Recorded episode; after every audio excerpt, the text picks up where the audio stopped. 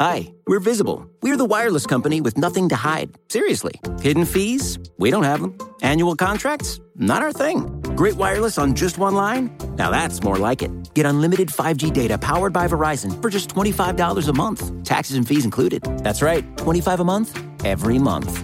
Sorry, hidden fees. We're just not that into you. Sometimes the choice is just visible. Switch today at visible.com. Rate with service on the Visible plan. For additional terms and network management practices, see visible.com. In U.S. working forests, or forest land carefully managed to provide a steady, renewable supply of wood for daily use, more than 1 billion trees are planted every year, and forestry experts protect and manage hundreds of millions of acres. Working forests have been sustainably managed for decades. How? It's simple. They plant more trees than they harvest. Learn more at workingforestsinitiative.com.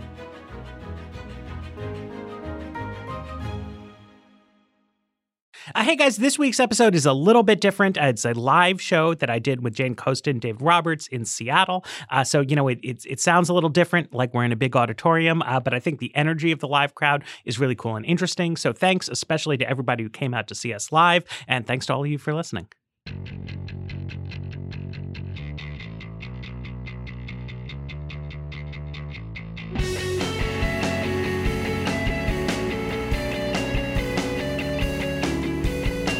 Hello, welcome to a special live episode of The Weeds from Seattle Town Hall. It's for the benefit of people listening later. You guys know you're here. Um, I'm Matthew Yglesias, uh, joined today by Jane Coaston, as usual. Uh, Dara Lind is uh, somewhere on the border or something like that. But Seattle's own David Roberts has joined us. He's a very frequent uh, request we get to have him on the show, talk about climate change. I am uh, much too lazy to organize the logistics of a remote hookup, but as long as we're here, we are so pleased to have him with us. Hey, Seattle.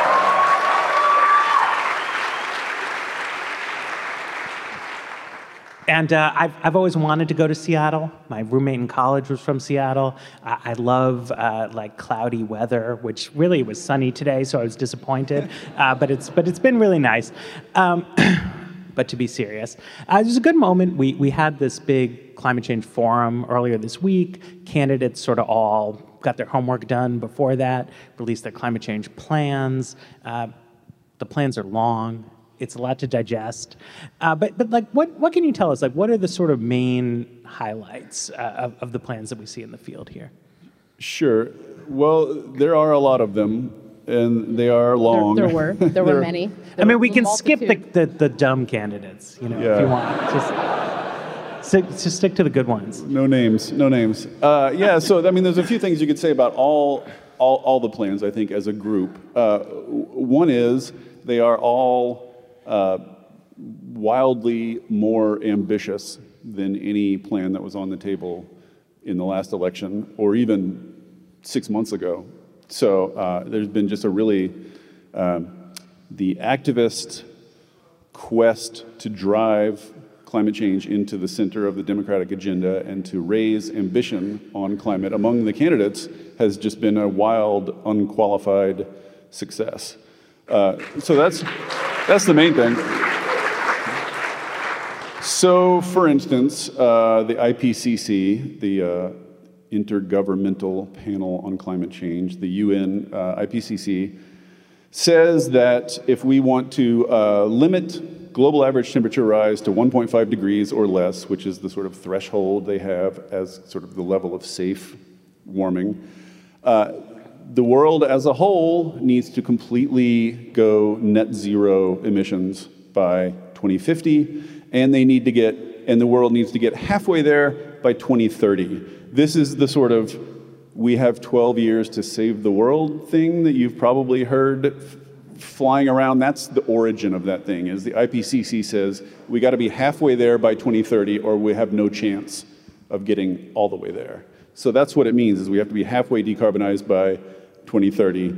There's no big tipping point there. That's just sort of like a mile marker that they uh, put there. So uh, my point is that all the plans now, all the candidates' plans target uh, net zero US emissions by 2050, which is just in and of itself wildly ambitious, like an incredibly, incredibly ambitious goal. So they all all all share that. So, in a sort of global sense, they're all crazy ambitious. So then, how are they different? and and some of them are. I think that if you had to describe the difference between them, some of them take that 2050 goal and what it implies and what it requires more seriously than others. So uh, all that's by way of background.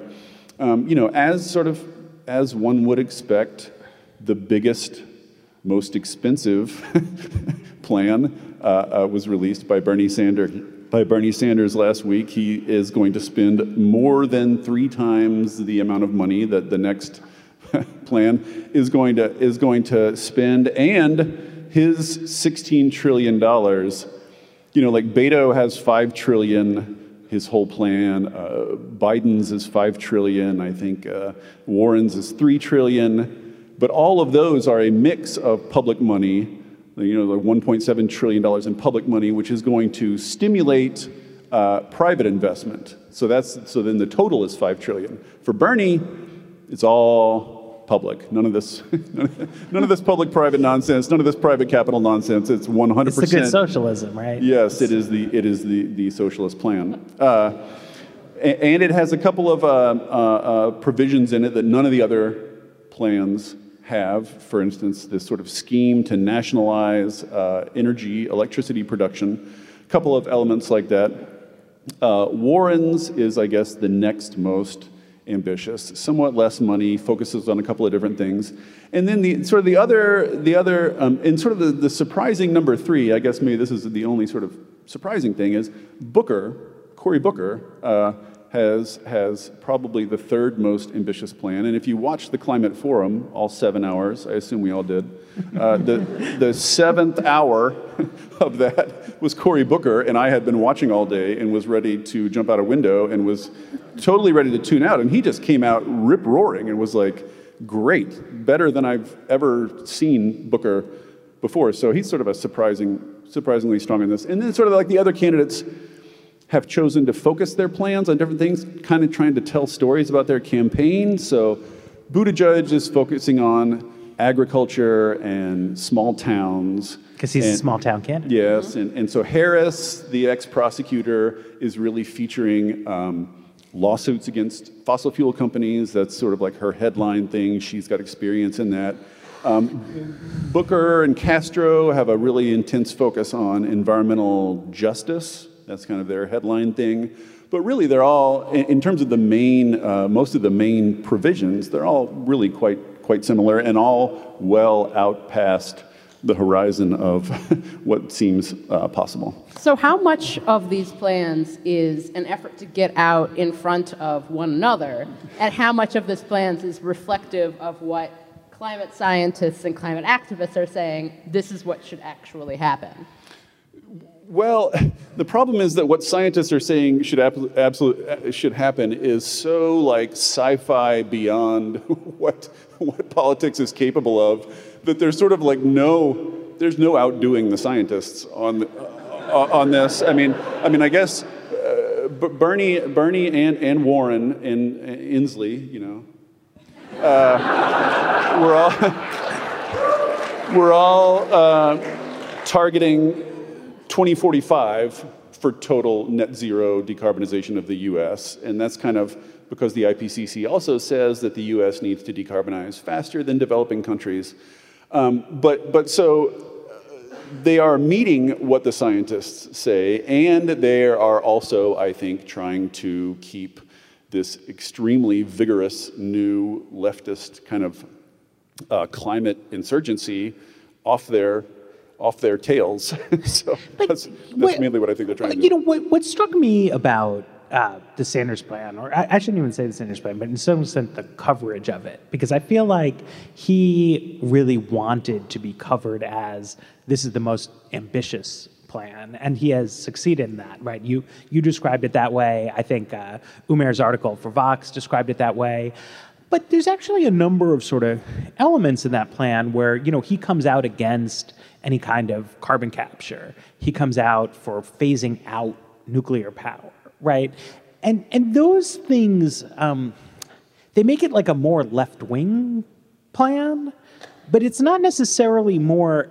it, strikes me in a certain sense as like not really more ambitious. In particular, because when you think about like what can the president do?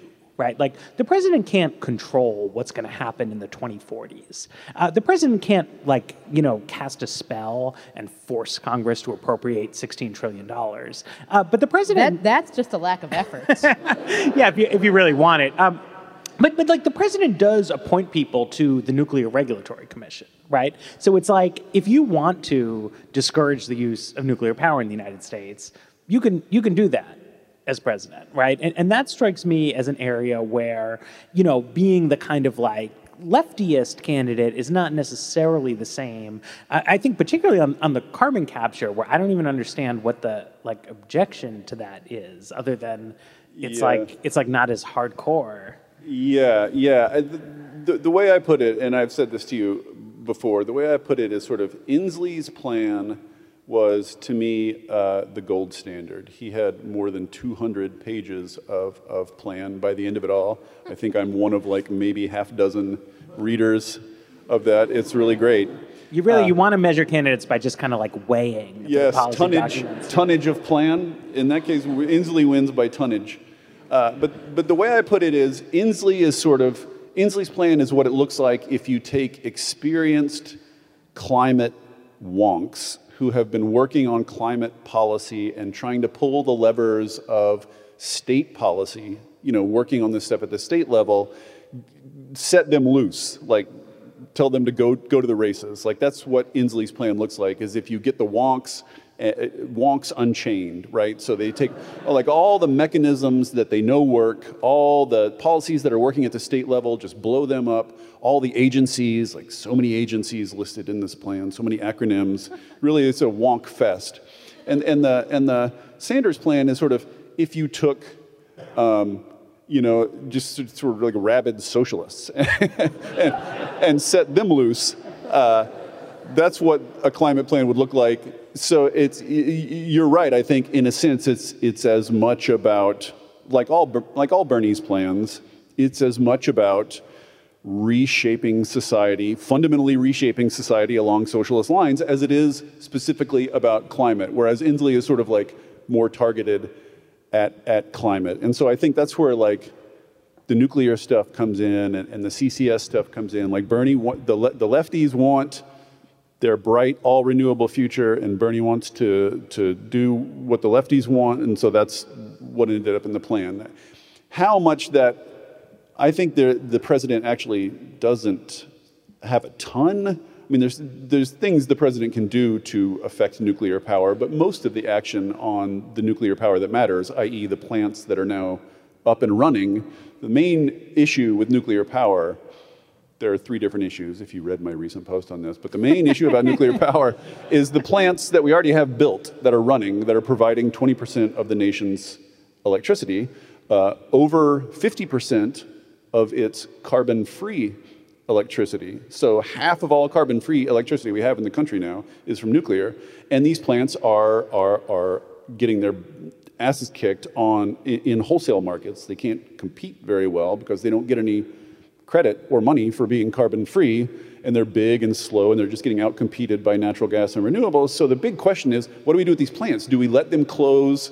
down because they can't compete or when their licenses expire? Or do we do everything we can to run them as long as possible to give us more runway as we stand up renewables? That's sort of the tangible nuclear policy question, and mostly that's going to be decided at the state level. It's mostly states like New York and Connecticut and New Jersey that are figuring out ways of keeping their nuke plants open. So the nuclear issue gets a ton of heat. It's a very, it's become a culture war issue. It's become very sort of symbolic of a lot of different things like Yang. Andrew Yang is very, very big into nuclear. Booker's very, very big into it as a sort of sign of like tech optimism. Well, but also, I mean, it's it's twenty percent of the electricity. Yes, country. I and mean, it's, it's not. and it's real. not yeah, it's a just real, symbolic. It's a real issue. I'm just saying that like the amount that the president is going to have materially to do about nuclear energy fair is is less than you would think from the from the amount of airtime this argument gets. No, that's fair. that's fair enough. I, I, another thing that you know you've written about, and that I, I often you know wonder reading these plans is like, what is the match between the targets and the policies? Because this is part of uh, like a, an inversion of how plans are structured, right? It, if you go back to like the 08 cycle, people would say, okay, well, my plan, like Chris Dodd's plan was a carbon tax, and it was of such and such amount. And then, you know, Obama's plan was of a cap and trade, and it, it was something or other. And one thing that's changed is just like the thinking about pricing.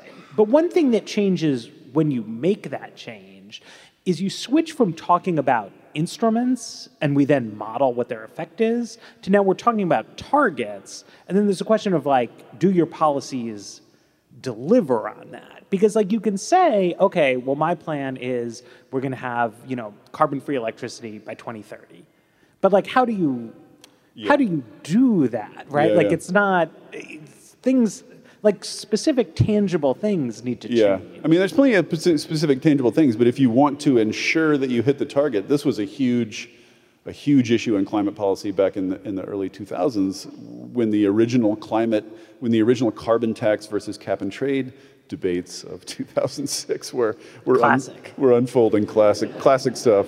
Uh, and, and the sort of and the rap against uh, a, a carbon tax was you don't know how much it's going to reduce emissions, right? Like you can sort of guess, you can model, but you just don't know. Whereas if you set a cap, you know, X amount of emissions, then then you've at least on paper ensured your target, right? You're like, right. we're going to set this cap. So so in that sense, Beto O'Rourke, who for reasons I don't totally understand, has has come out now for cap and trade, the only the only candidate who's like championing cap and trade. So in a sense, you could look at his plan and say he's the only one that's going to guarantee the target he set, right? Because it's sort of written into the policy. But what we discovered after eh, 2008 is like you can set targets all day long, but ultimately political will is political will. And even with the target, sort of titular target in, in writing, you're still going to get loopholes and, and you know, exemptions, and it's going to get weakened unless there is the political will to do what's needed to do to hit the target. You know what I mean? So, like, you can't create political will with your plan.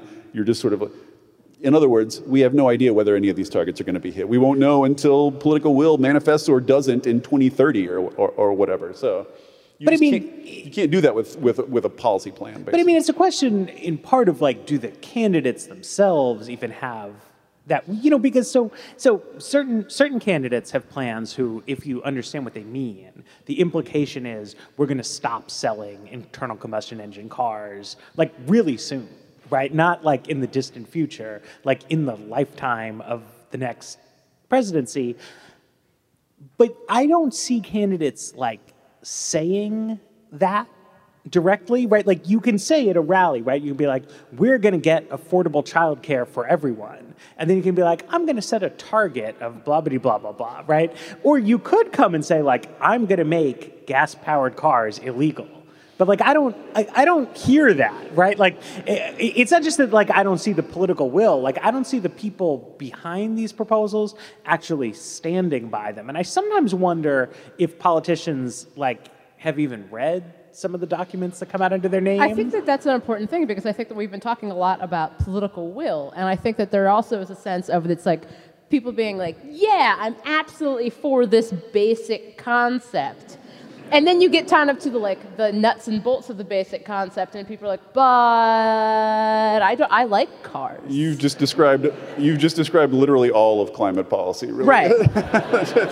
it is. Uh, it, it, I mean, it, it's absolutely true. I mean, I will say there are some plans that have an interim 2030 target, which at least gives a little bit more accountability. Like Bernie's plan, uh, Warren's plan, Inslee's plan, they all had these sort of interim 2030 targets where they want uh, 100% carbon free electricity by then, all new buildings to be carbon free by then, and all new cars to be carbon free by then. So Warren wouldn't make internal combustion engine uh, uh, vehicles illegal. She would just stand up the electric vehicle industry, increase standards on the ICE vehicle industry until they sort of adjusted themselves. Bernie's plan says he will have a carbon neutral transportation sector by 2030, which, if you read it literally, means he is not only going to make all new cars electric. He's going to somehow get the tens of millions of, of internal combustion engine vehicles that are now on the road off the road. That, like, if you spelled out what would be involved in that, you would really get a revolution. But, I, but, but in a sense, like, in a sense, like, n- none of these people, like, this is also abstract. Uh, uh, you know, like, what's the point of what's the point of giving people something to hate about your own plan? you know what I mean? Like, why not try well, to sell it? Th- th- this is yeah. So this is you know what we should talk about, right? Because it's like these are these plans, and then the real world is if Democrats in November, if they win the Senate race in Arizona and they win the Senate race in Colorado, and Doug Jones gets reelected in Alabama, it could then, happen. Then, Joe, Roy Moore might win that primary. but then it could absolutely happen. But I mean, but then, but then Joe Manchin is the median senator, and I'm pretty sure he's not going to um, ban internal combustion engine cars or or ban fracking, ban fracking, or any of these other of these other things. So you know, I, I mean, I think a question is like, what what are the actual levers that are that are at work in the government because you don't you don't just be like well my plan can't pass i'm doing nothing Right. Well, I mean, just to emphasize your first point, and this is what I would like to hear, honestly, candidates and uh, activists talk more about is if you roll, you know, uh, an inside straight, if you pull an inside straight and you get the House and you get the Senate and you get the presidency, which already is unlikely, less, less than 50 50, just those things. And then by some miracle, you get rid of the filibuster uh, you know, for I guess for those who don't know what the filibuster is, it's it's it's the reason you need 60 votes to pass anything in the Senate. It's yeah, we're super, skipping past that. We're getting 50, we're, we're skipping past votes. that. Point is, you need 60 votes, and which means you need at least eight. Even if you have a even if you have a majority of Dems, means you need eight or nine Republican votes, and you're just no. flatly not going to get those for anything. So nothing will pass if the filibuster is in place. So if you get all both houses, the presidency, and you get rid of the filibuster, then you are in a position where you can get whatever Joe Manchin will sign. then, then, if you reach that exalted state, then you're negotiating with Joe Manchin. So, what I want to know is this like the, the Bernie revolution or the grassroots climate movement or whatever, like, that's when that's going to matter. Like, if we get to that point, it will only be massive, massive, massive public pressure and mobilization that's going to move any of these edge senators, and, and, the, and they are starting they are starting in a place that is well more conservative than the most conservative of the plans that have been tossed about so far. So I don't really. There's a lot of hand waving about what's going to happen. Then there's a, some sort of revolution, but yeah. So, but I would like people to know that that's coming, to be planning for it, and most importantly, to your final question.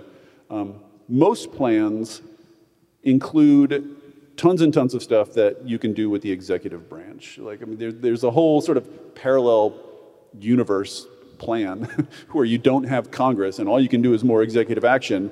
And so some of the candidates have thought through that more than others. But like, and so this is like there's an EPA which EP, regulates EPA, things. The federal yeah. government owns all this land.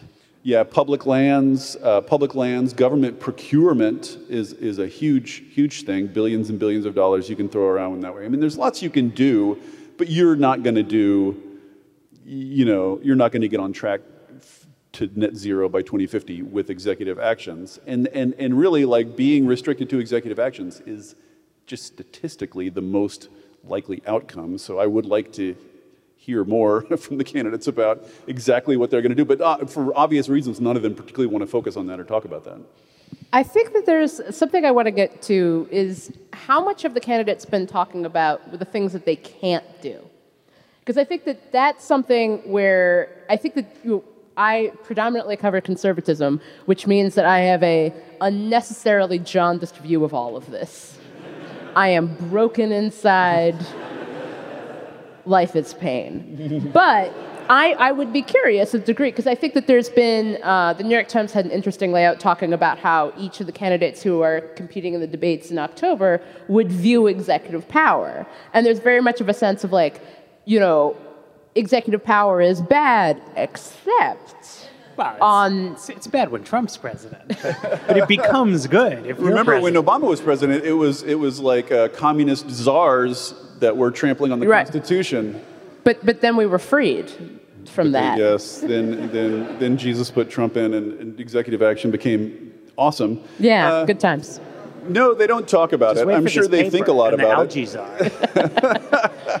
I'm sure they think a lot about it, but no, obviously they don't want to go. Uh, they don't want to go talking about it. I mean, and this is like, this is like. Well, I'll, I'll just tell the story of, of 2007 and 2008 briefly. Uh, what time it remember, was. remember back I when. I was a junior in college.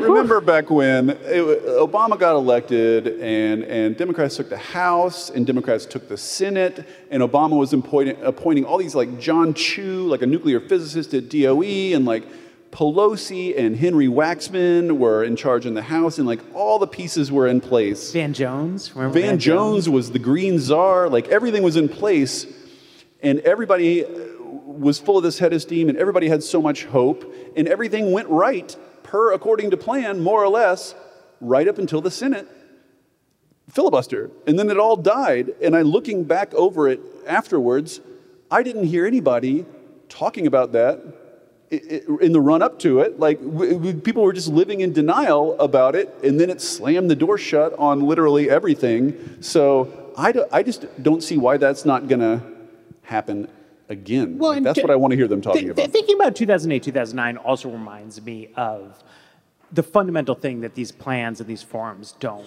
address, which is that, you know, politicians set priorities, right? And these are often fateful choices, right? I mean, we've saw a lot of reporting that President Trump was not enthusiastic about doing uh, Affordable Care Act repeal as his first act, that he'd wanted to just like do a big tax cut, make everyone happy. But Paul Ryan talked him into doing the healthcare thing first. I, I remember in the 2008 primary, I mean, I remember like being at a table with Barack Obama and him saying, I think it's more important to act on climate and energy.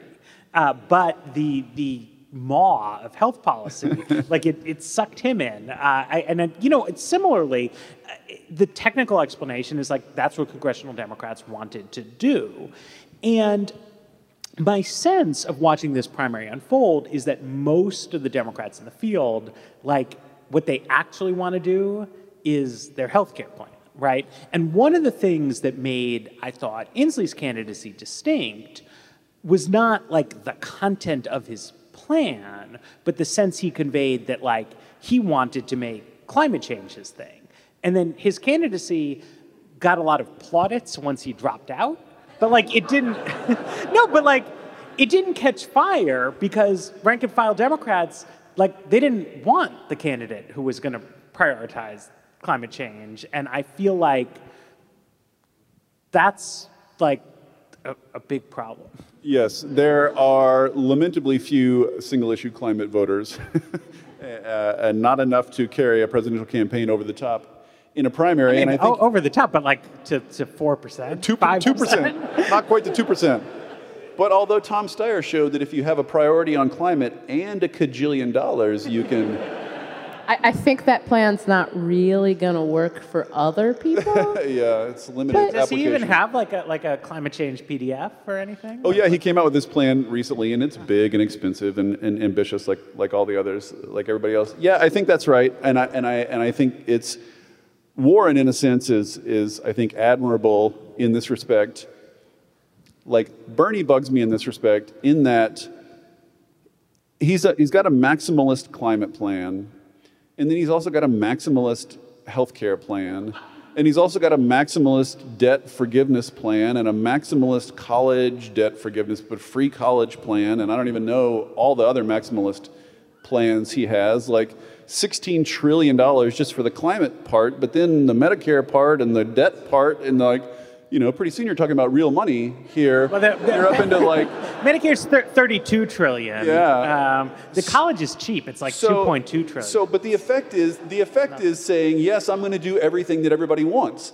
Which, eh, eh, eh, but but the consequence is you don't know what he really wants to do because no way in hell is he doing all those things. So like, what are you gonna lay down sweat and tears for once you get in, in, in, office. And, and so Warren, I think, is admirable in that she says, I think we have to do corruption first. She's not BSing climate people that she's going to do climate first. She's like, I don't think we can do anything else until we do corruption, until we do voting reform and money in politics reform, and then I'll get to climate, right? So, so I mean, I don't think climate will be first on the agenda, honestly, for, for, for any candidate. Uh, my hope is that it will be, uh, my hope is that one of the things the candidates will have learned from the Obama experience is Obama thought he had reasonable interlocutors that he could negotiate with and that he could do things in a sensible sequence and that he could work and find, you know, common ground. And it just turned out to be a giant waste of time to absolutely know point whatsoever. So I hope that the next Lindsey Graham. I hope that the next administration comes in and just says we are going to light all the fires at once. like we're going to go executive action, hardcore, EPA. You know, we're going to start stumping for bills. We're going to start barnstorming America like all at once because you really don't know. It's circumstances that are going to shape what's possible and what happens first, not really like what they tell us now. I think Booker's plan, especially the concept of climate justice as a concept, is interesting because I think that one, one thing that when I talk to people outside of the world in which we exist is the idea that we're like okay climate's important but then there's also these other issues. But i think that when we're talking about immigration we're talking about climate refugees. And we're talking about you know um, my spouse is from new zealand where in new zealand they're starting to accept a number of climate refugees from islands like tuvalu and Micronesia and other areas that are starting where flooding is a daily concern. And we're starting to see that uh, somewhat here. And so I'd be interested to see how candidates can talk about climate in context, because I think there very much is a sense in which a maximalist climate plan can make sense if you recognize that climate and environmental justice more broadly, and immigration, and all of these issues are interconnected. However, I'm not in charge of anything, and I can't convince anyone of anything. So I think that, but it is interesting to see how there's been this kind of this separation of climate as being a very, I mean, you know, you see this a little bit with how there's an upcoming LGBT forum, as if gay people just show up one day like, today is gay day. Let's talk Tomorrow. gay stuff not so gay. But like I think that that's an interesting way to think about these issues, to think about them in context with talking about criminal justice reform and thinking about how climate issues impact that as well. Uh, yeah, that is a, a, super excellent point, and I think it's actually happening less now than it used to. And I think climate advocates and activists are much smarter about that than they used to be. I mean, some of that is forced upon us just by kind of the structure of things, you know, like they're supposed to come out with focused plans about this or that. There's going to be a debate about this or that. They're kind of, but the, but the Green New Deal, the whole point of the Green New Deal, the whole animating spirit of the Green New Deal is exactly that, is the idea that if we're going to do what we have to do on climate, it's going to involve a, like a massive, convulsive sort of reformation of our basic institutions and our, in our economy and the way we act and the way we do things. It's not, it's not a narrow policy lane, it's everything. So, like, some of the candidates are really good on that. Like, Booker, like I said, came out at the forum, and the very first thing he said was, I'm not going to do a climate item on my agenda. I look at every, I'm going to look at everything I do in office through this lens. Like, like climate is jobs, you know, so like, so for instance, the Green New Deal, the whole point of the Green New Deal is we're going to create all these massive new industries. We're going to destroy or shrink a lot of incumbent existing industries. That's just how it has to happen. And the American people are not going to let us do that with the current crappy healthcare system where they're where they could be you know sick on the street if they lose their job or or if wages suck and benefits suck. And you know with this sort of state of precarity that the American worker exists in makes them cautious and fearful and they're not going to embrace a giant transformative plan if they're feeling cautious and fearful. So, the whole point of the Green New Deal is we're going to bring everybody along. We're going to do climate policy, but we're going to do jobs. We're going to protect your jobs. We're going to do retraining. We're going to do, you know, we're going to have a just transition for hard hit communities. Like, we're going to bring it all together, and it's going to be a national reformation of what the US is, not just a climate thing. Like that was the whole point and strength and appeal of the Green New Deal. I agree that people haven't necessarily, like the candidates haven't necessarily taken that in as much as, as much as they should. But like Warren, for instance, has no climate plan. She has a, a, a, climate plan about the military. She has a climate plan about jobs. She has a climate plan about uh, uh, procurement. She's got all these different plans that are through a climate lens. And I think that's the smart way to do it. I think in practice, it's never going to be this single thing. It's going to be a background condition that people accept as just kind of part of everything we do. Support for The Weeds comes from Not Another Politics podcast from the Harris School of Public Policy. With the constant news cycle, there's a lot of noise out there. Opinions are plastered all over social media, pundits are throwing out hot takes without any sort of context, and it's only getting worse as we dive farther into election season. We know that if you're listening to us at The Weeds, you're looking to cut through all this.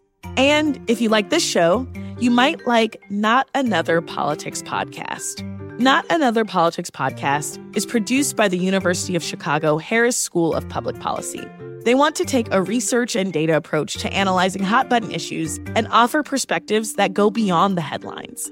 They cover a wide variety of topics in their episodes, but a few recent episodes that you can listen to include a deep dive into why women are underrepresented in US politics or whether or not we can believe political surveys. You can listen and subscribe today at harris.uchicago.edu slash NAP. That's N-A-P-P. Hi, we're Visible. We're the wireless company with nothing to hide. Seriously. Hidden fees? We don't have them. Annual contracts? Not our thing. Great wireless on just one line? Now that's more like it. Get unlimited 5G data powered by Verizon for just $25 a month. Taxes and fees included. That's right, 25 a month every month. Sorry, hidden fees. We're just not that into you. Sometimes the choice is just visible. Switch today at visible.com. Rate with service on the Visible plan. For additional terms and network management practices, see visible.com after after that big talk, big ideas, I need to I need to drag us back down to our, our weedsy roots. I want to talk about this this paper. It's about algae.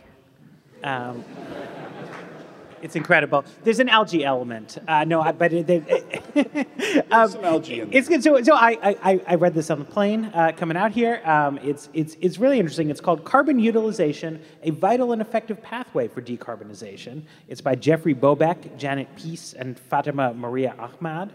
Um, and it's about something I had never really thought about, uh, but it's what can we do to sort of capture uh, greenhouse gases and then do something with them right. instead including of using it in construction which i did not realize yeah yeah this do. is a really interesting and yeah new... this concrete one was like it, I, I, I I, I, met a guy years ago. He worked in the concrete aggregates business, and he was really smug about it and about how there's no, like, the world's always going to need aggregates. And I, it was like this whole weird thing. One and word. I was like, I don't know. One word aggregates. So, in case you don't know, concrete, you make concrete by this, like, little stuff, pebbles.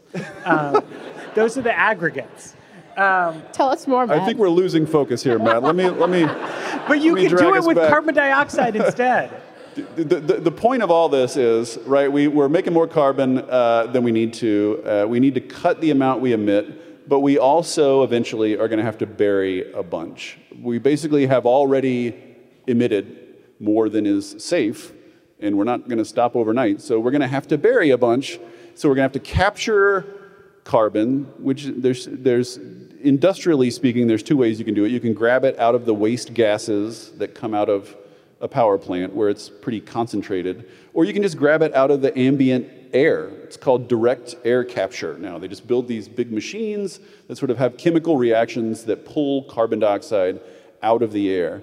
So the question is burying CO2 doesn't make you any money, and until there's a very big carbon price, it's not going to be worth it for anybody to do it. But we need to bury gigatons of carbon by mid century, so how do we get carbon capture going. Well, also just logistically, right? In like the it meantime. would be weird to have like huge, Yes, like, it's gonna carbon be- caves or something. It's going to be, if you read reports like this, they estimate that by 2030, the US needs to have a carbon capture and burial industry that handles four times the quantity of material that the, that the oil and gas industry deals with today. We're talking about lots more, we're talking about burying a lot of carbon. So we need to get this going. We need to get carbon capture scaled up and, and, and professionalized and bring it down in, in price, but we don't have any incentive to bury it right now, so what could we do? Well, one thing we could do is use the carbon dioxide. And it turns out that carbon dioxide is a useful thing. It's a, it's a feedstock that goes into a lot of processes. So you can use it to, in what's called um, advanced oil recovery, which is not the most pleasant way to use it, but you can get uh, oil, more oil out of uh, exhausted fields. Or you can, through various chemical uh, transformations, you can make it into aggregates. You can, Yay! you can, you can inject it directly into concrete in the in the concrete making process. You can make it into plastics.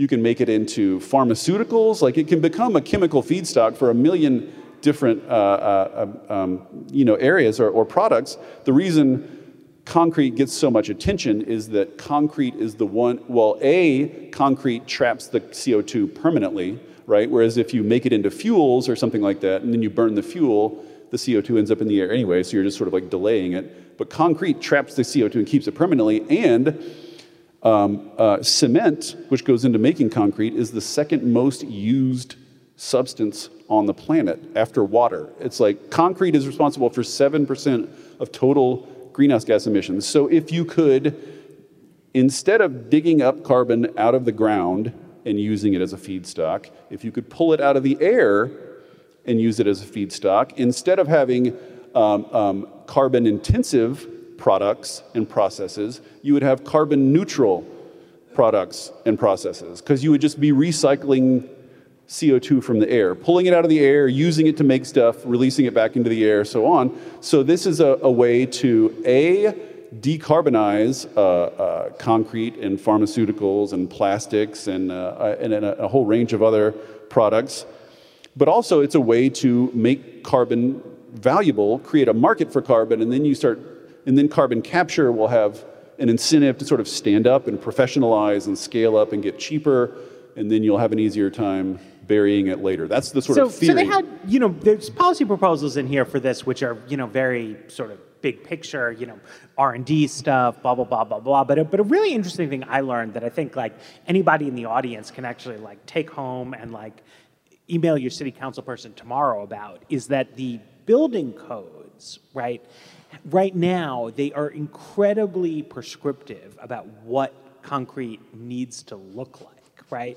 And so the, one of their proposals here is to say we should have performance standards where you say, okay, it needs to have these kind of attributes, right? It has to be, you know, like strong enough so the buildings don't fall down, uh, rather than saying it has to be exactly like this. Uh, because to make things in a different way, you need some flexibility for the things that you make to be a little bit different. it's a very different. conservative uh, industry. People who build buildings that are supposed to last for a century are very gun shy about messing with new materials. So that For is one some of the barriers. reason. But all the, for understandable reason. No, but I mean, like this to me is like it's an example of like one of these things where it's like, okay, like what does it mean to like take this challenge seriously, right? And like some of that, yes, is like pound the table on ideas that.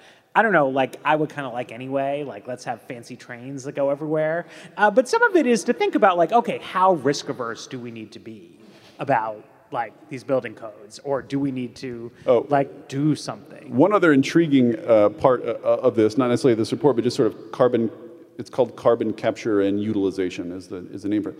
Is you can make, and I don't think a lot of people uh, outside the nerd world know this, but you can take CO2 that you capture and mix it with hydrogen and energy, basically electricity, and you can make hydrocarbon fuels that will substitute for gasoline or diesel or even jet fuel. So this is a big deal because we have, you know, while we can make small vehicles now, and even probably someday mid-sized vehicles, and maybe even someday long-haul trucks, electric, there are this whole class of transportation, shipping, planes, which we just don't know how to electrify. So we need hydrocarbon fuels to run them, but we don't want polluting hydrocarbon fuels. So this is a route to decarbonizing some of those sectors that are very difficult to decarbonize otherwise. And if you think even on a bigger scale, if we scale this up enough, you could replace the entire, you know, like eventually at the limit, you could replace the entire world's supply of liquid fuels with carbon neutral fuels. That's an enormous, that's huge amount of, of, of, of global CO2 emissions. So it's, it's, it's an interesting idea to think about carbon not just as waste, but as a, a useful uh, commodity and give people a reason to capture it and not waste it. There was a thing about algae in there. Yeah, and also you can use CO2 and it will stimulate the growth of algae, which you can then make fuels out you of. You can make diesel. Very taken with make, algae. Making diesel out of the algae. I love it. We need an algae czar. We're going to get an algae czar for our next. They say responsive federal algae policy is divided across three cabinet agencies, and there needs to be an algae czar who will coordinate. Somebody's got to take this policy. up across the world. I'm really looking forward to it. There's a congressional algae caucus of some kind, I learned on Twitter today. Uh, so, God bless. In U.S. working forests, or forest land carefully managed to provide a steady, renewable supply of wood for daily use, more than 1 billion trees are planted every year, and forestry experts protect and manage hundreds of millions of acres. Working forests have been sustainably managed for decades. How? It's simple they plant more trees than they harvest. Learn more at workingforestsinitiative.com.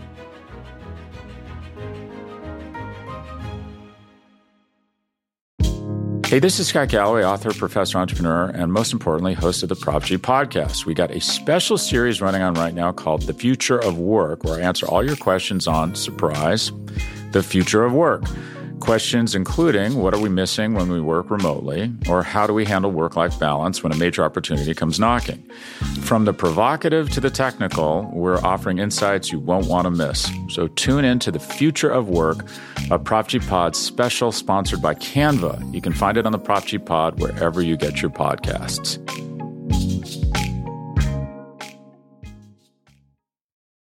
Um, so okay, no, uh, I thought it, it might be interesting uh, since you all uh, here in the audience uh, bothered to, to come and see us to invite folks here to uh, come up. Uh, we've got one microphone here and one there. if anyone would like to ask any questions, two stipulations. One is that because we are recording this to broadcast later, it's very important to speak into the microphone so you will be recorded properly. The other is please ask real questions. Otherwise, um, I'm going to throw this at you. Uh, so be be good. Um, yeah, all right. All right. This question is for Dr. Vox, uh, but it really applies to all three of you. Um, I read your writing and I f- appreciate your analysis, but I wonder how many other people are reading it and communicating and reaching out to you. So, how many of the candidates have reached out to you, and how many philanthropists have to have you analyze their plans? And you would say that like maybe researchers should be reached out to, but they don't have verified Twitter accounts. So I think there's a lot more power in getting your approval. Uh, well, that's very flattering. uh, I do not have a line of candidates forming outside my office asking for my advice. Sadly, weirdly. Um, I mean, I know, I know climate people. I mean, I know the kind of climate people who get sucked into these campaigns and end up writing these plans. Like I know them sort of through history. And so I'm, I'm in touch with them. They're not particularly asking me for advice. What they do is putting out a plan and then begging me to write nicely about it. That's, that's, that's generally what they do. But, uh, but uh, I think they, they um, maybe all of them except for Sanders, I think, care, care what I think. So maybe that's something. That's nice. Uh, you know, I mean, it's it's interesting. You do get different different levels of engagement uh, with with different candidates on the whole sort of range of topics. And, um, you know, some campaigns I personally talk to a lot about the stuff that they're doing. Others, you know, don't don't necessarily care all that much. Um, you know, I think one thing that's interesting in in sort of a crowded primary field is that you know politicians like it when you write about them favorably and they don't like it when you write about them critically uh, but as a writer well a like as a journalist you know you want to be a somewhat critical person but also like an article that says well so and so just released like a blueprint that sounds really nice, but also it would never pass the Senate. That's like that's like a really boring story, right? Whereas a assessment with some bite to it could actually be like a like a good piece, right?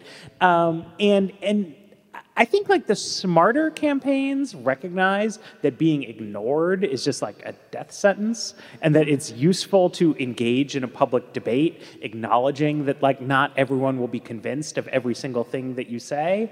But the instinct of staffers in particular is to be like incredibly defensive about everything.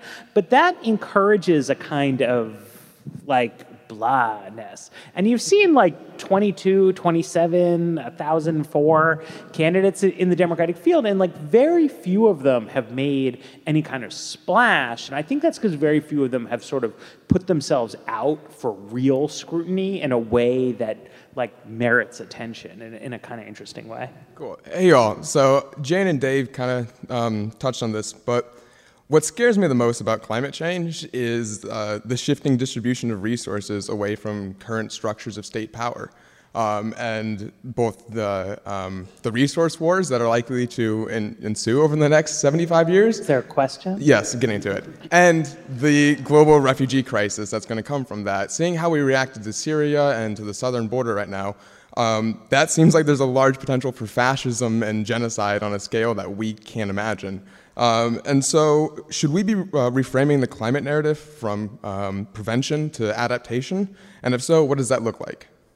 Uh, you know, it's it's if if people are groping for examples of climate refugees, we just turned away some people from the Bahamas yesterday. So you don't have to go back very far. And if you want a, a preview of exactly what I was talking about before, which I think is going to be the conservative shift to a kind of lifeboat, climate lifeboat philosophy, uh, yes, that is also the thing that scares me most about climate change.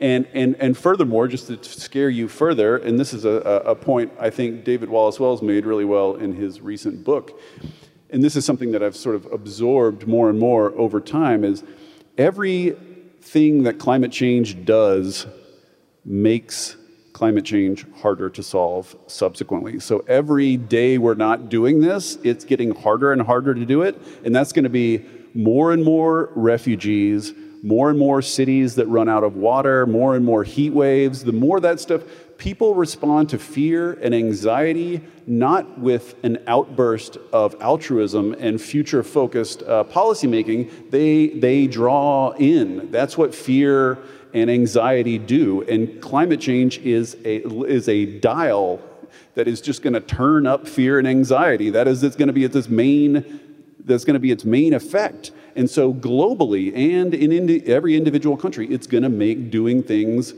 harder. So to me, that just sort of adds to the kind of frantic urgency of all this because it's just getting like like the reactionaries you know, if, if, if, if America is okay turning away people from, from the Bahamas who just lived through a hurricane, what about like, you know, a couple hundred thousand Bangladeshis or, you know, like you don't have to use much imagination to imagine America putting up walls and becoming sort of like a Trump island. I don't know what, I mean, if you're asking for a solution, I. uh, my question is the, the courts seem pretty popular. Uh, does anybody see any scenario under which the courts might lead the legislature and, and you know, help with climate? Grimace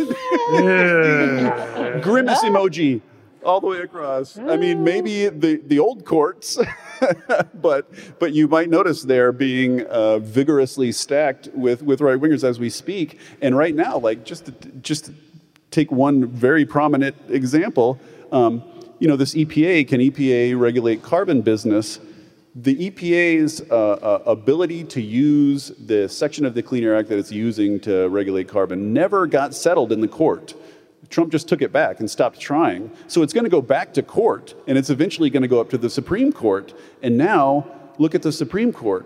Right? It's going to get like all of it's going to end up at the Supreme Court eventually, and no, they're not going to be helpful, no, at all. Like the, uh, my worry is that is that the courts are going to go from being some of the strongest agents of climate action, which I think they were during sort of the Obama years and, and since, and, and flip and, and go the other way. Uh, maybe I'm being too too apocalyptic. Yeah, well, I mean, I I don't want to like say I can read John Roberts' mind on this, but I do think that people should be attuned. I mean, I think as Democrats have gotten more interested in the idea that there won't be deals with Republicans, they're going to do things through unilateral executive action. It's important to understand that what that means in practice, right? Executive branch unilateralism really means the policymaking power tosses to the judicial branch. Because everything, I mean, everything Trump does, it's the same thing. You go to court, you go to a sympathetic jurisdiction, you get an injunction placed on it,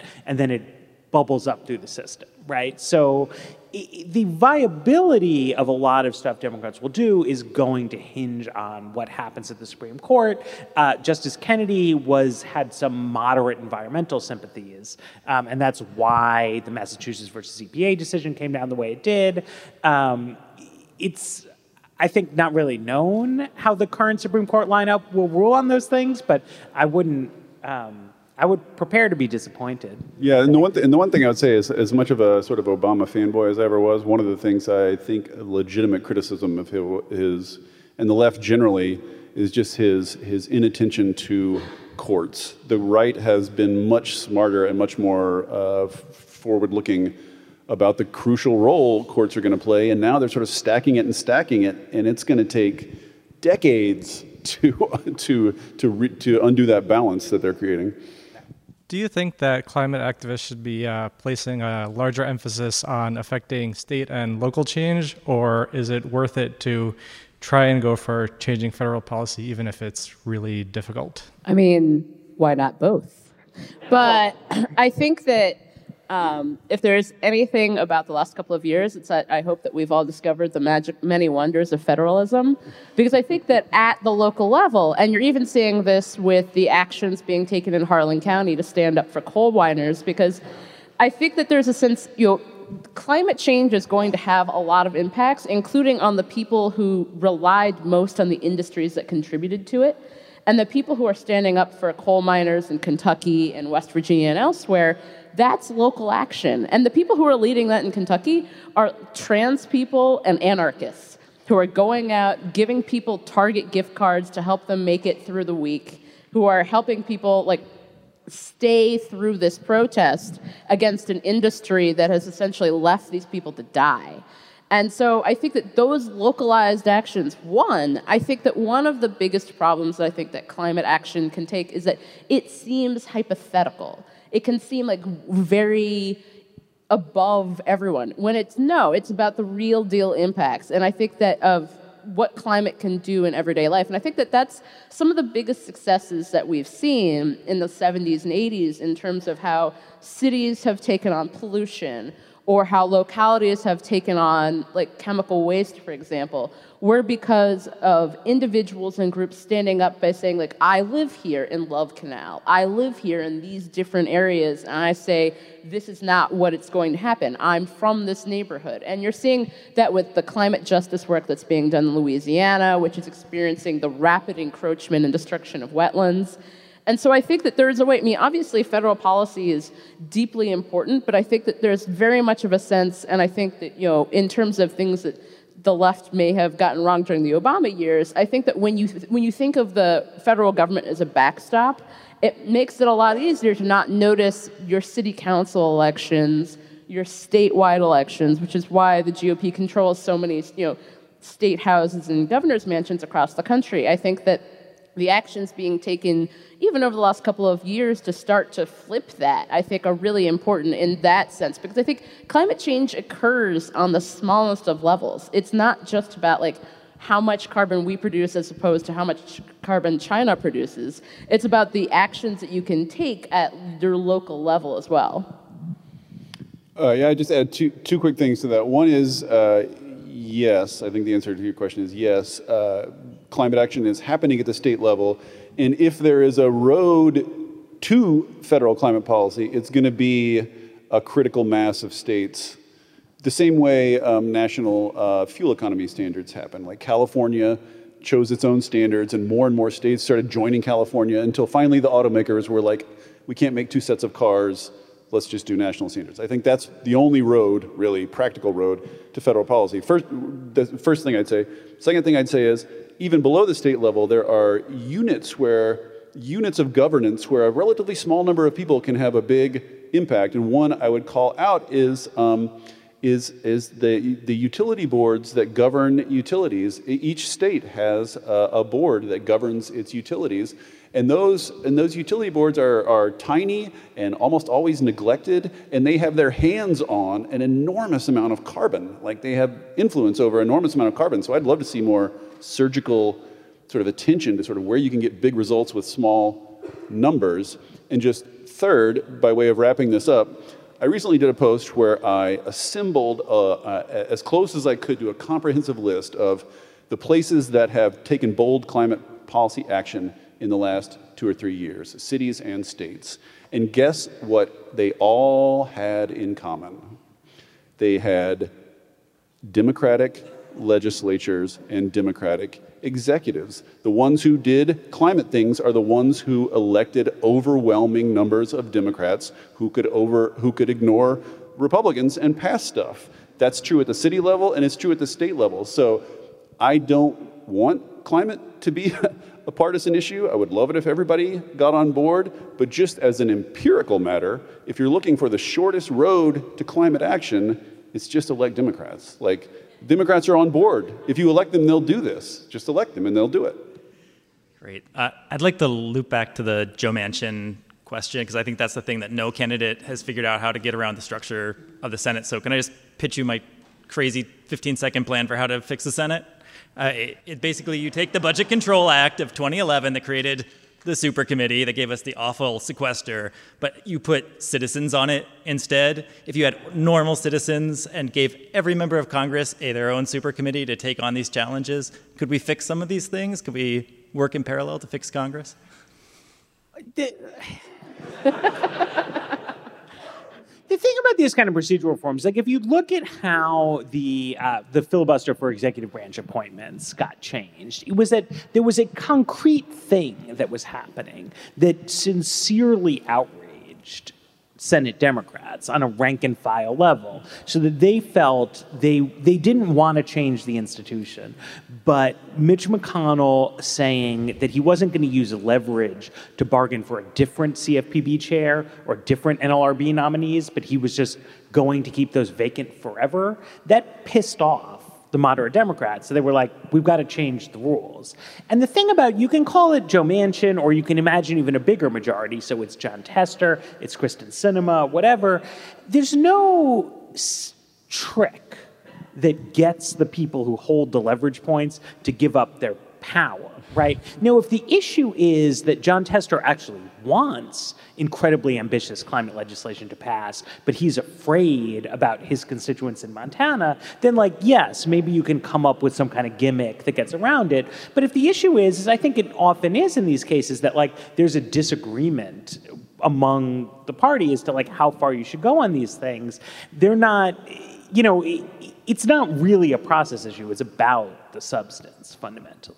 And, and, but, but just to ratify the premise of your question, yes, the Senate is utterly broken, destitute, terrible, the world's worst deliberative body, and a scar, a scar on our nation. Uh, and I could go on, but I won't. That said, if a relatively small number of people from Seattle moved to Anchorage. oh, yeah, we got a whole plan, you guys. Uh, hi. So obviously, mitigating climate it's going to take a lot of legislative action. It's going to take a lot of money, which we've talked about tonight, and people talk about a lot. It's also just going to take like making a lot of stuff, and I think people talk about that a little less. And that's where I get concerned. I mean, there's obviously efforts in concert to limit nuclear power and to ban fracking, which are both, particularly the, the latter, is like an important issue that I think would help a lot of local problems but also it would kind of harm the broader goal. And accepting that, you know, climate change, I think mitigating it is the issue of our time, the critical issue of our time. Like, don't we need to prioritize or can we have it all? Well, uh, if you read Bernie Sanders' plan, Right, exactly. All it takes is $16 trillion. Yeah, just the $16 trillion. I mean, we, we, there are hard trade offs everywhere, and there are trade offs not just in terms of like the practical requirements of doing climate change, but there are hard trade offs in, in, you know, and I think climate activists don't really like to talk about this or, or hear about it, but there are other important social and political goals, you know, also that have to be balanced just in terms of allocation of effort and political uh, uh, capital. But I don't think there are technical restraints. Let's just say that. I don't think we need natural gas to do it. We could do it without natural gas. Uh, uh, yes. Certainly in the long term and in the short term. Yeah, yeah. I, difficult. I mean, it, lo- long term's fine. It's all about getting through the eye of the needle, right? It's all about using the fossil fuels we have left to build as much clean infrastructure as possible. Like that's the rational thing. The, the, the amount of carbon budget we have left before we blow through it ought to be devoted entirely to building new to building new infrastructure and new ways of doing things. That's what that's what we ought to be doing. And and we're running we're rapidly running out of time to do that. Uh, I, but I think nuclear is somewhat separable from that. We're going to need a bunch more electricity if we're going to move all our vehicles onto electricity, which we're going to try to do. We're going to move all our buildings onto electricity, which we're trying to do. We're going to have to have like two, three, four, five x the amount of electricity supply we, we had before, and that's going to take a, a crap load. So I think for that reason alone, we shouldn't be turning down uh, uh, carbon free sources of power in advance. But, but, but natural gas is a, a, a slightly different a slightly different issue. I think phasing out natural gas is perfectly doable if we have a comprehensive and, and rational plan for doing it. I don't know if that Fred, answers what, your what happens if we run out of male questioners? Renewable resource. that did kind of motivate me to stand up. if, it, had been a bunch of women, I probably would have stayed seated. Um, so you've kind of already touched on my question, um, but I've been standing here for a while, so I'm going to ask it anyway. Um, Please. Do, do you think that the best way to mov- mobilize voters around caring f- about climate solutions and, and voting in people who care about climate solutions is stoking fear about what will happen if we don't do those things, or making it kind of a hip and possibly profitable endeavor? What's best? I think the best way is to combine it with issues that, because when people talk about kitchen table issues, generally that seems to exclude a lot of issues that are deeply important to most people who have kitchen tables and many who don't.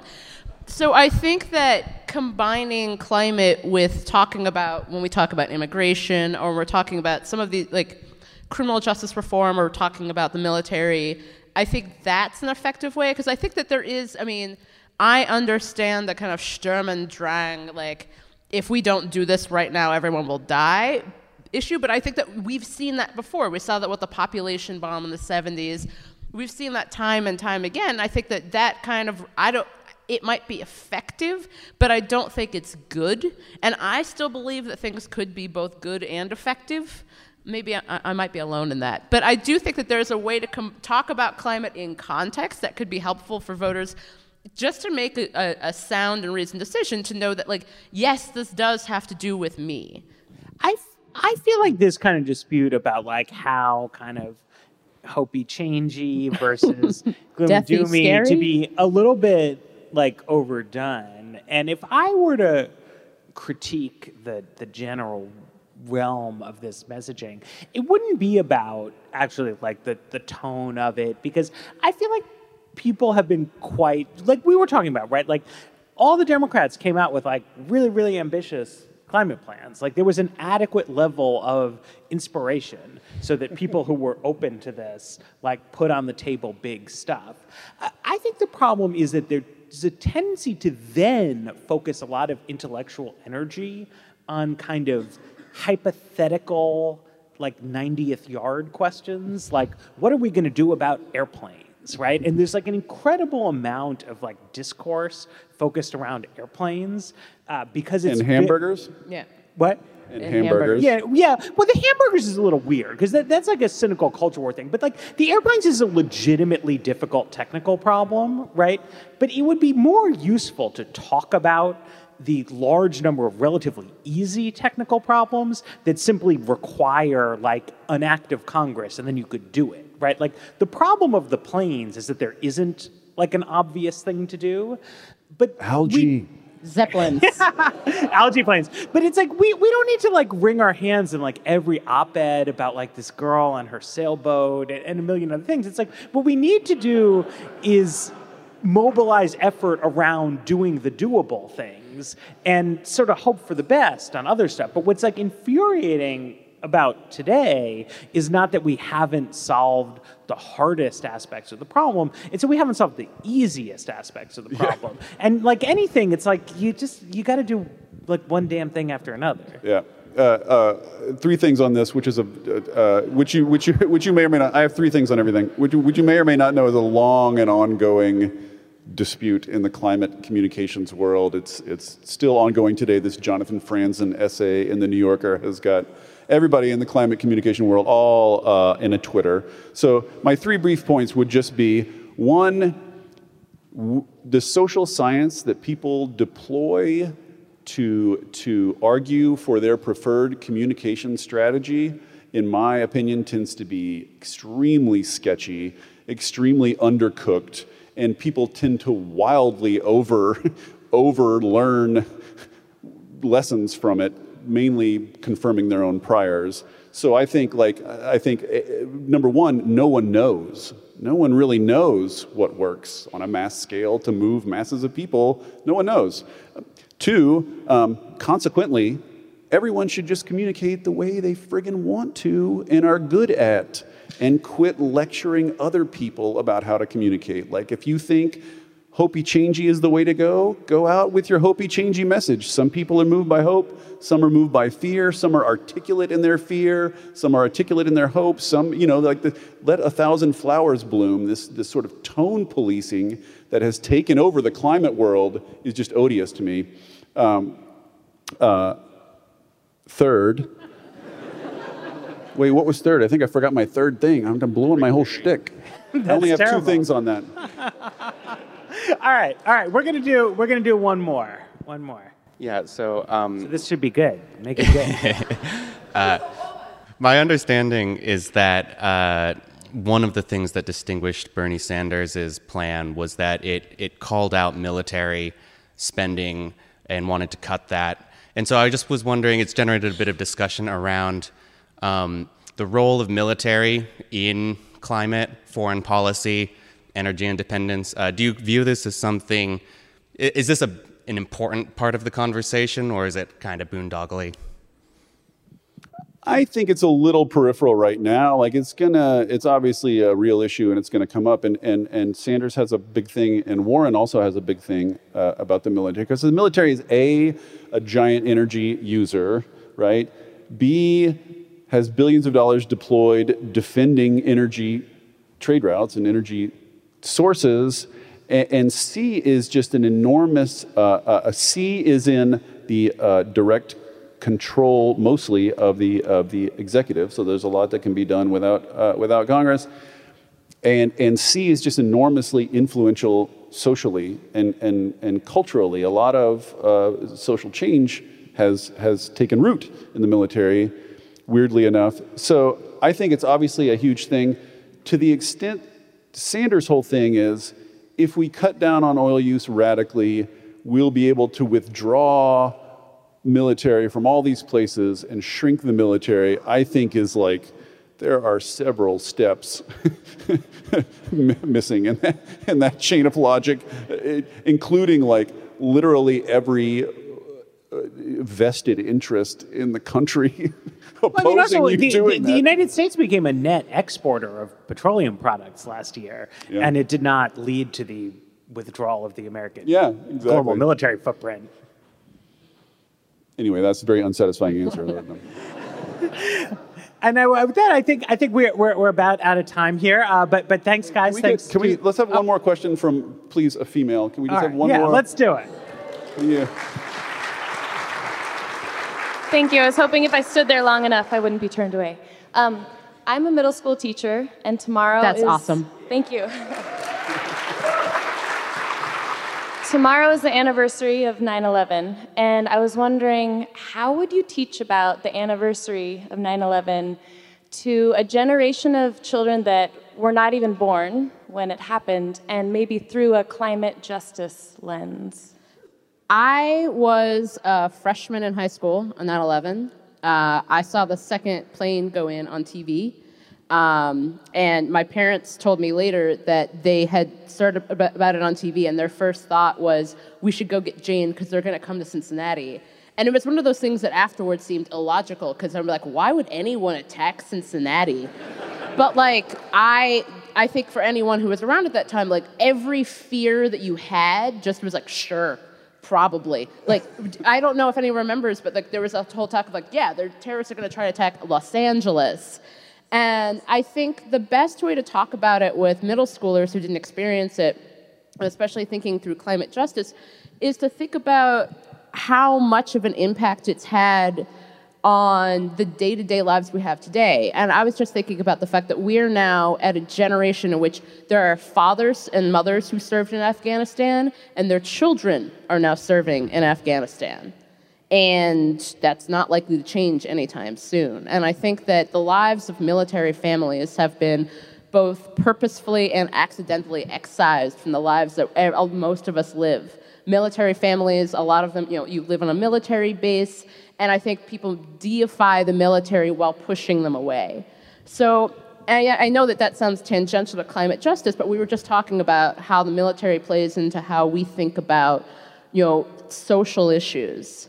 And so I think that talking about 9 11, it needs to be something where it's not just like, it was a horrible thing that happened to so many people. And it was an individualized experience while happening on a mass level. And I think that when we're talking about climate, it's a horrible thing that is happening as we are talking.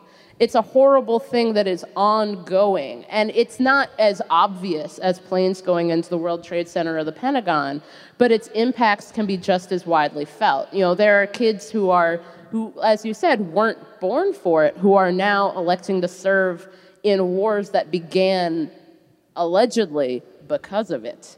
And so I think that when you can talk about the ripple impact of whether a single event or an ongoing crisis and how it can start to have to have impacts on you and your life and the lives of people you care about that you didn't begin to expect. I didn't think in September, October 2001, when I was playing field hockey in high school, I didn't think that we would still be in very much the same conflict nearly 20 years later. And so I think that, you know, and when it comes to climate change, I remember being a kid and learning about global warming.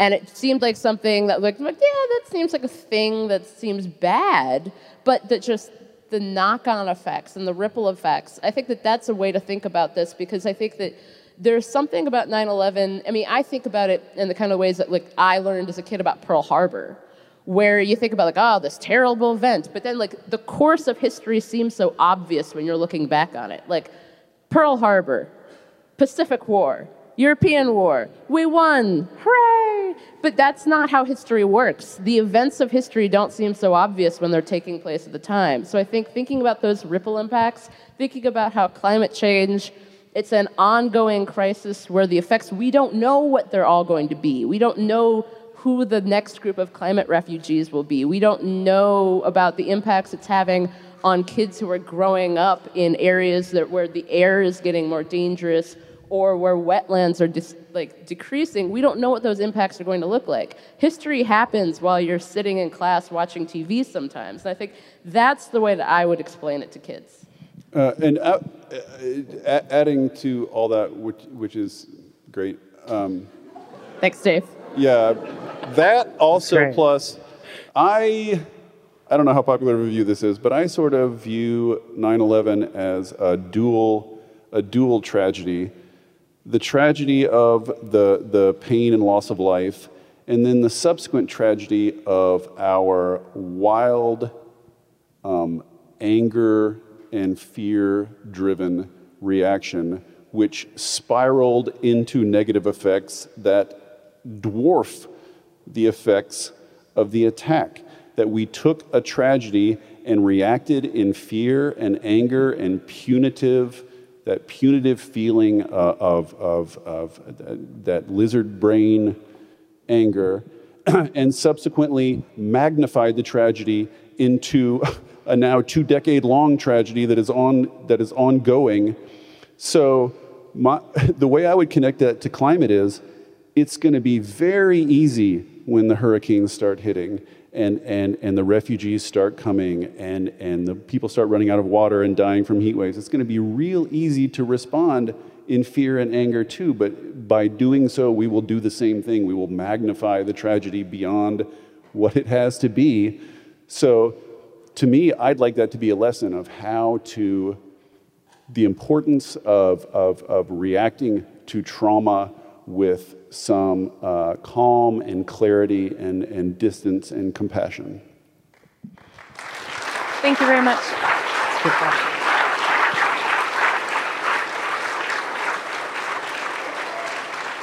All right, I close it out. promise it's short. Um, we've talked a lot about how apocalyptic and scary things can be, and um, one of the other questioners talked about making it feel personal. So I was just going to ask each of you to give one example of like the small, actionable, personal thing that you would do first, or three things if you want. um, well, I think for me, it's, and it, I know it sounds a little bit silly, but I think that just starting to take stock of stuff. Um, there's been a lot of really interesting writing on like the accumulation of stuff and just kind of this idea of the fact that we don't really know what to do with stuff. Um, I'll give you an example. So Patagonia has this pro- program where if something that you have of theirs like tears or it's too old, you can just send it back. And Patagonia, when they started this program, were like, great, we can reuse it. Turns out people are dirty monsters. So a lot of the stuff they can't reuse. And they're like, well, we can't just incinerate it because that all that carbon, like that's not better. So they have warehouses that's just stuff people sent back, whether it's stuff that didn't fit or it's stuff that people had for 20 years and they never used. And I think about that a lot because there are a lot of times where I'm just like, what am I, what am I going to do with the stuff I already have? And at some point, someone else, after I, I, after I die, will have to deal with that stuff. And just thinking about what stuff is actually stuff you need. I, I know it sounds so small because there's a way we talk about like climate and the environment with little kids where you're just like reduce, reuse, recycle. But that still matters. It still matters to think about the stuff you have and the stuff you don't need and to think about it in a very personal way. And i think that's how i do it. I also i don't drive but that's also because i'm kind of terrified of driving and cars are evil monsters of death. But so something something you know I found interesting is in this sort of takes plane, right? It's it's good to um, uh, we kind of distinguish between like policy, collective solutions, and things people do individually. Uh, but something I found is interesting and actually worthwhile about trying to do things individually is you learn more about what the policy and collective problems are. So, like my wife and I decided we wanted to get uh, replace our windows, get more energy efficient windows. And we wound up having some trouble with historic preservation rules. We got a solution that was like pretty good, but not as good as what we wanted. Uh, but so it was good. I mean, we improved the situation in our house. But I also like learned a new policy grievance that I'm able to take to the relevant elected officials. And because it's a much more actually localized thing, right? Like the, the DC council is like much more responsive to what like liberal people think than the US Senate is. Um, and so there's some so you know so you do something personal you learn about something that's policy but then you can take personal action about the policy and you may have some actual policy efficacy there because it's like close to me and, and relevant. And so now i'm on to the next thing which is like solar panels on the roof which is its whole other fucking nightmare honestly of, of preservation and stuff. Uh, but uh, that's why i it's it's made me feel better about the idea of urging people to sort of take individual action because it's actually a very instructive way to learn about the systemic barriers to like actually try and see what you can do um, because you can do a lot and then it's not just that what you can do alone isn't enough but like things will stand in your way right? And that's a good way to indicate, like, what do I need to talk about? Who do I need to talk to? Yeah. Uh, um, a more direct answer to your question the biggest individual things you can do are fly less, drive less, live in a smaller house.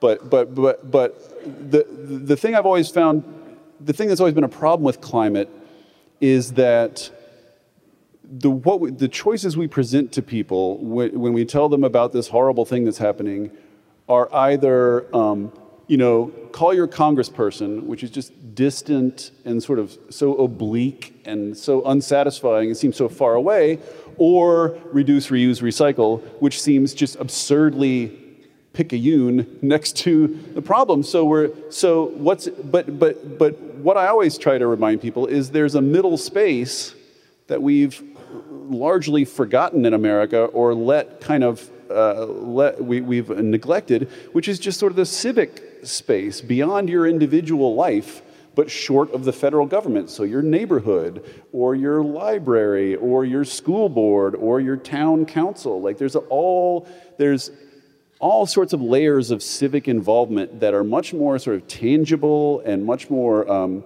you know you can see results and, but you also feel like you're doing something collective, and you also feel like you're, you know, you need to do something collective because the, the number one thing we all need once we really wrap our heads around climate change is, is, is, some, to, is some fraternity, right? Is some togetherness because it's terrifying and isolating.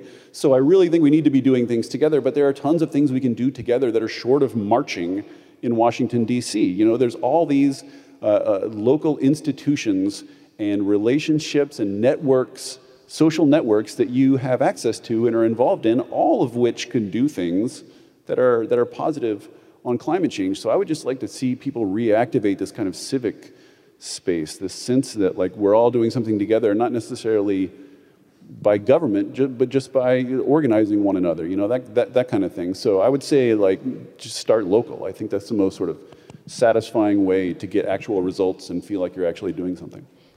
All right. So thanks so much to everybody who came out here. Thanks especially people who asked questions. Thanks to Dave for uh, for joining us for this special episode, and thanks so much to the town hall in Seattle for putting this together. It's a lot of fun. I hope you guys enjoyed it. Good night.